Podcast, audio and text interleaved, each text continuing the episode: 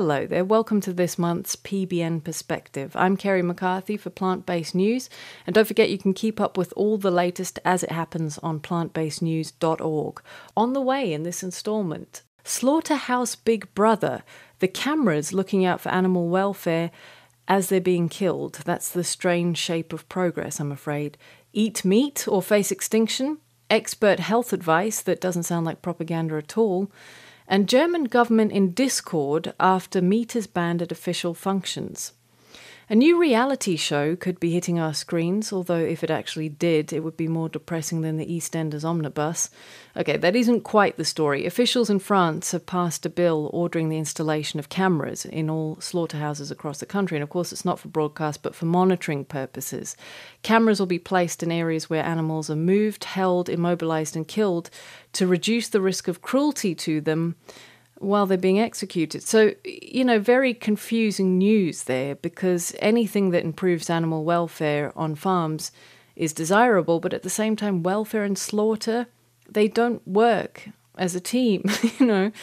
Is this a good thing because it means the needs of the voiceless are finally being recognized instead of just ignored? Or will it be like the grass fed phenomenon where meat eaters feel even more justified in continuing with the slaughter because, oh, if it's captured on film, it must be entirely humane. What it does at least show is the progress being made by animal rights groups like L214, whose undercover investigations contributed to these changes taking place. People who saw the footage they gathered were apparently shocked. In fact, there have been quite a few of these exposes in recent weeks across the world. The BBC put out a report this month on the appalling conditions uncovered by Viva campaigns at a Somerset pig farm. These fattening pigs, as they're called, were living like this. Um, this isn't unusual. Animals, both dead and alive, lying in excrement. According to a report in the Daily Mail, the slurry from this farm is also being used to create so called green energy by power company Good Energy. Meanwhile, over in America, an ABC report into cage free eggs, which again sound like they'd be less cruel, um, also exposed the grim reality of commonplace conditions for farms in America. Nothing we see in either of these documentaries is illegal. This is what we voted for with our purchases. Now, of course, do people know what they're voting for with the food they buy? That's an interesting question. We know that companies like these exploit animals because that's what farming unapologetically is.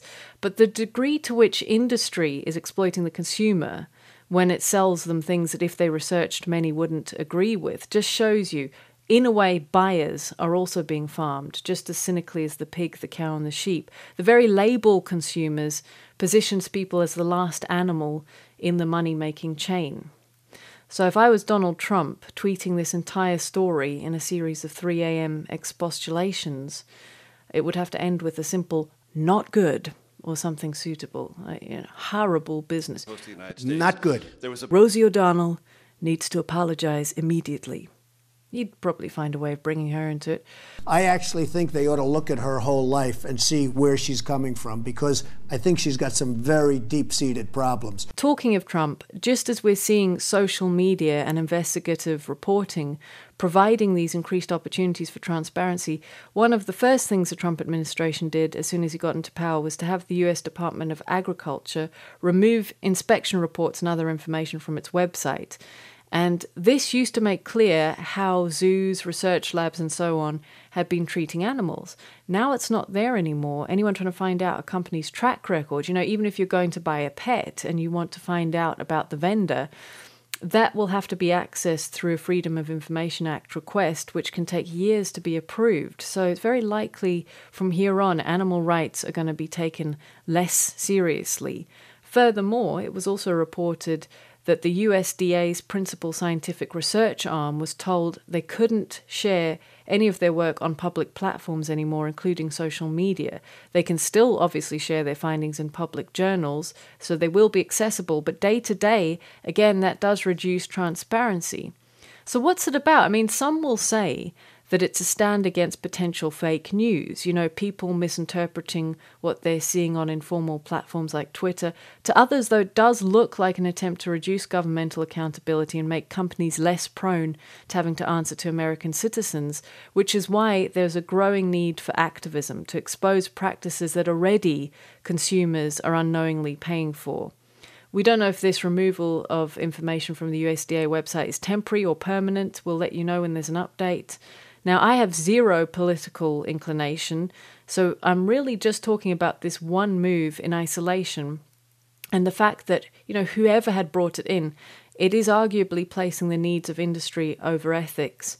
And it's very important that we uh, fight against that. Because if we don't, we'll also come out the victims of it. Already, our entire culture, our cities, our work days, our education, um, it's all set up to fuel the economy first and humanity as a secondary enterprise, you know.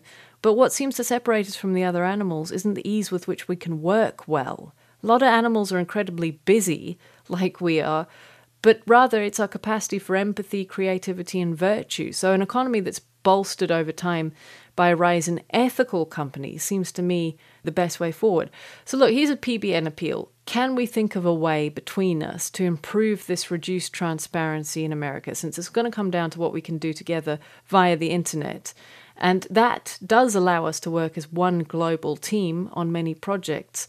Would it be legally possible for us to create a similar database of records using information requests that have been acquired between us? Any ideas as to public forums like this that may already exist or how we might go about creating one together would be hugely appreciated. Leave your comments in the comments. Uh, clumsy. Now, if virtue and empathy doesn't inspire you to be plant based, why not try vegan activism in order to be liked by more chicks? The feathered and non feathered ones alike, I'm sure. PETA recently tried this as a social experiment. They put two almost identical dating profiles on Tinder with attractive imaginary Pete here sporting a vegan t shirt in one, and in his other profile, he was wearing a bacon t shirt. Guess who got double the amount of right swipes, ladies and gentlemen? Vegan Pete. So, at last, the conclusive proof we've been after that we vegans are just more attractive people. I've been saying it for years. I haven't seen Imaginary Pete's two profiles, but the other pictures that were tailored on each to be either vegan or bacon centric were things like Pete in a supermarket buying the appropriate fare and Pete at the beach with his pet dog or fishing. So, twice as many people said, Yes, I am attracted to you. And no, this was not just Australia, they also did a similar experiment in the UK. This time they also used the same guy, but different pictures. The results, though, were the same twice as many swipe rights, twice as many yeses for the vegan guy. So, you know, you, you come across a man on Tinder whose life is about Sainsbury's and walking the dog, and it's kind of a wonder he got any right swipes at all, isn't it? It just shows you what a vegan t shirt can do for you. Obviously, imaginary Pete and I would have a hell of a lot in common. I'd see his profile and be like, well, this is a man whose life is as dull as my own. All he needs now is a row of pictures on the London Underground and waiting in a post office queue, and I'd swear we were soulmates. Yeah, this isn't exactly peer reviewed literature, but twice as many swipes is significant. And the most interesting part to me is how the pictures, at least in the Australian experiment, were exactly the same. So it wasn't a difference in how this person looked, it was a difference in the philosophy that they portrayed. You're not doing it right. Yes, I am. I'm eating five a day. That ain't good enough. It should be ten. Arguments like these could be heard across Britain last week as it emerged that 10 a day in terms of fruits and vegetables might be better than 5. Oh, thanks, Columbo. I don't suppose the whole primate thing was an early giveaway, was it? If you're plant based already, you're probably equally as snarky about the findings because cramming in fruit based carbs has been an unwritten competitive sport in the world of vegan for the best part of a decade. Where in the wild apes assert their dominance through physical confrontations, vegans have always established social hierarchies through the competitive consumption of bananas. And I think everyone's aware of that. But it turns out the joke is on everyone else because what we've been doing is damn healthy. Look at the stats. Studies led by Imperial College London show that eating up to 800 grams of fruit and vegetables a day, which is frankly for lightweights, right, guys? Um, has been associated with a 24% reduced risk of heart disease, a 33% reduced risk of stroke, a 13% reduced risk of total cancer, and overall a reduction of nearly a third in premature deaths. So you would think, wouldn't you, that this would immediately send everyone flocking to the greengrocers that no longer exist. But this being Britain, we've chosen the path of most resistance. So no sooner was this report published that The Guardian tried to stamp out all joy with an article from Kathleen Kerridge where she said, It does seem like a good idea. It seemed to me good at first, but then I realized it was going to be another thing like buying free range organic or only buying ethically sound clothing that will only serve to make the poor feel guilty. Again, less than good enough. Well, if you're buying less meat in order to buy more fruit and veg, the maths mysteriously balances out. But okay, snark bypass for a moment. Um, it depends on how you've been eating before. And I think if, if you've been eating high quality meat before and you're swapping for produce, you'd probably save money because meat is damned expensive unless you're getting the heavily processed 50% sawdust stuff. But there are some incredibly cheap staples for plant based diets. These huge bags of rice you can get, oats, beans, lentils, they're so much cheaper than meat as constituents of vegan and vegetarian meals. Many supermarkets now also have special deals on the less cosmetically perfect apples and you know, peppers and carrots, which aren't even aesthetically hilarious. They are just slightly the wrong size and stuff like that. So that's a great new trend that people should look out for if they're on a budget. Bananas are, you know, between 10p and 30p. Um, at the time of this report, that's highly unscientific, but you know, I do keep track of the prices of bananas. And in early 2017, they're around there. So Kathleen says she would like to make her kids a smoothie every morning but can't afford to. Well, actually, um, actually, Kathleen, two to five bananas, depending on how competitive uh, your kids are at um, consuming them, with a bit of water, some ice, a dash of cocoa powder. That's a chocolate smoothie that's 100% natural, depending on the quantity you're using. You're looking at between 30p and £1.60. You know, it, it can be really good for people on a budget. Frozen produce, canned produce, misshapen produce, produce at the end of the day when supermarkets cut their prices, and produce you grow yourself, even if you're not a permatanned supermom allotment monster from Highgate. You can still use the scraps of old vegetables to grow new ones in the home for a few days later. You can't do that with the side of mutton. Any more attempts this month from the media to stop people eating the natural diet for primates? Yes, of course there have been. And this is a big one, okay? Bad news for vegetarians. If you want grandchildren, make sure you eat meat, study finds. And this from the Mail seems to me like fake news. Hang on a minute, what's this? An email from uh, the newspaper. You can't legally call this fake news without researching it. We're calling your story fake news, PBN. Okay, well, I'm just sending one back. You can't call me a fake newser when, for all you know, I have done my research, rendering your previous email fake news, mate. Send. And that was quick. You can't accuse us of dissembling when, for all you know, we've had a team of reporters monitoring your web browser and the internet cafe for the past 90 days and are fully apprised of your research, or in this case, lack of it. We're calling you out. PBN fake news scandal will be on the front page tomorrow. As I say, the Daily Mail have a story which I guess you'll just have to judge for yourself. Um, see what you think of this. New research suggests that a lack of meat in a father's diet could massively impact their children's fertility. Impact upon?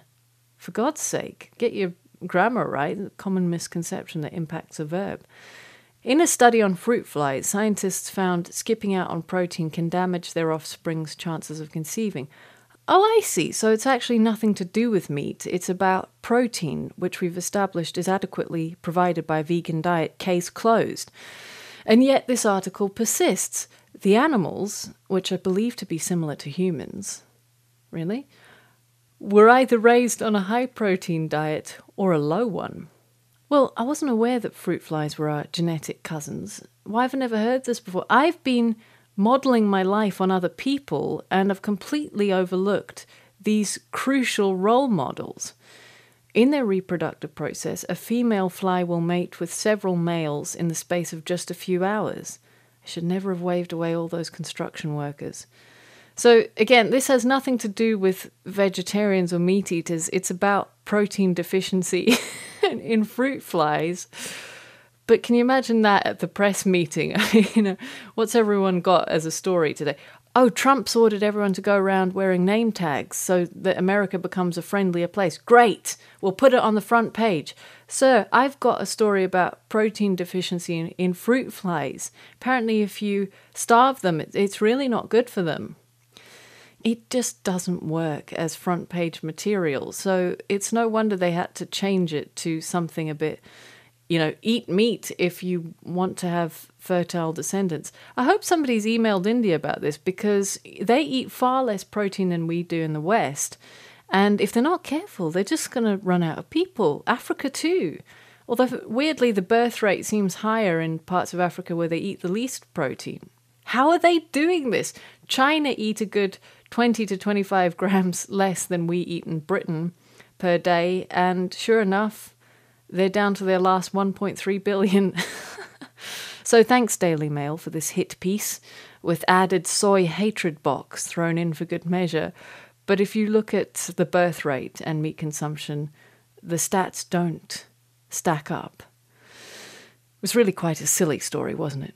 What the Daily Mail doesn't understand is that everyone, no matter who they are, is going to be boarding the vegan train destination Greatsville even the meatmongers appear to be going our way. Last year, Tyson Foods, one of the biggest meat producers in America, surprised us all by investing in Beyond Meat, that company who make veggie burgers that are apparently indistinguishable from actual burgers. So now, a major Canadian packaged meats company, Maple Leaf Foods, has acquired Lightlife Foods, who produce meat substitutes as well. And this deal for around $140 million is going to be finalized in March, according to PR Newswire. Michael McCain, president and CEO of Maple Leaf Foods, said consumers are increasingly looking to diversify their protein consumption, including plant based options. Not if you read the Daily Mail, they're not. And so as I was saying with the Trump thing, you know, sustainability isn't the enemy of industry. Vegan business is where the smart money is going to go. You know, it's a growing market that is going to continue at the expense of meat products, which is why these companies who rely on sales of meat are aware they have to diversify. So, very encouraging news there. And let's finish on another positive story, shall we? Veggies sparked outrage in Germany this month when it came to light that Angela Merkel's government had ordered only vegetarian food to be served at official government functions. Environment Minister Barbara Hendricks claims eating meat is damaging to the environment. Well, she's not claiming it, this has been shown. And in an email from, I don't know why I'm angry at myself, um, in an email from a senior civil servant to department heads, it was stated the ministry has a duty to mitigate against the negative effects of meat consumption and has to set an example. It stated that animal agriculture accounts for a significant proportion of greenhouse gas emissions, and obviously, all of us are going to have to do something at some point. Now, Germany is obviously a meat eating culture famed for sauerbraten, schnitzel, and bratwurst, which may be three words I've unwittingly made up there, but the point is this idea has its detractors. Rival minister Christian Schmidt accused Hendricks of nanny statism and said, I'm not having this veggie day through the back door, which I don't think she was suggesting at all. It sounds incredibly painful. But in fact, this is an instance where the no nonsense uh, German approach to life is really very admirable. The stats are clear animal agriculture is a staggeringly destructive force on the planet it's quite simply unsustainable. If you haven't already seen it, watch Cowspiracy, an incredible documentary that exposes just how unbelievable the situation is and how we should have dealt with it, you know, several decades ago. And so Hendricks has simply said, We've seen the evidence, we'll do something about it. And let's watch and see what happens because to a British person, that seems way, way too easy. Where's the two year application process? Where's the paperwork? The Lord's debate, the crushing scorn of The Guardian, and capitalized caterwauling of the Mail? Not in Germany. They're just TCB bros taking care of business. Long may it continue. We'll keep you updated. And on that positive note, that's it for this month's PBN Perspective. Post your comments below. Tell us if you see any stories you think we should be covering, and don't forget, keep up with all the latest on plantbasednews.org. I'm Kerry McCarpet, and I'll see you next time.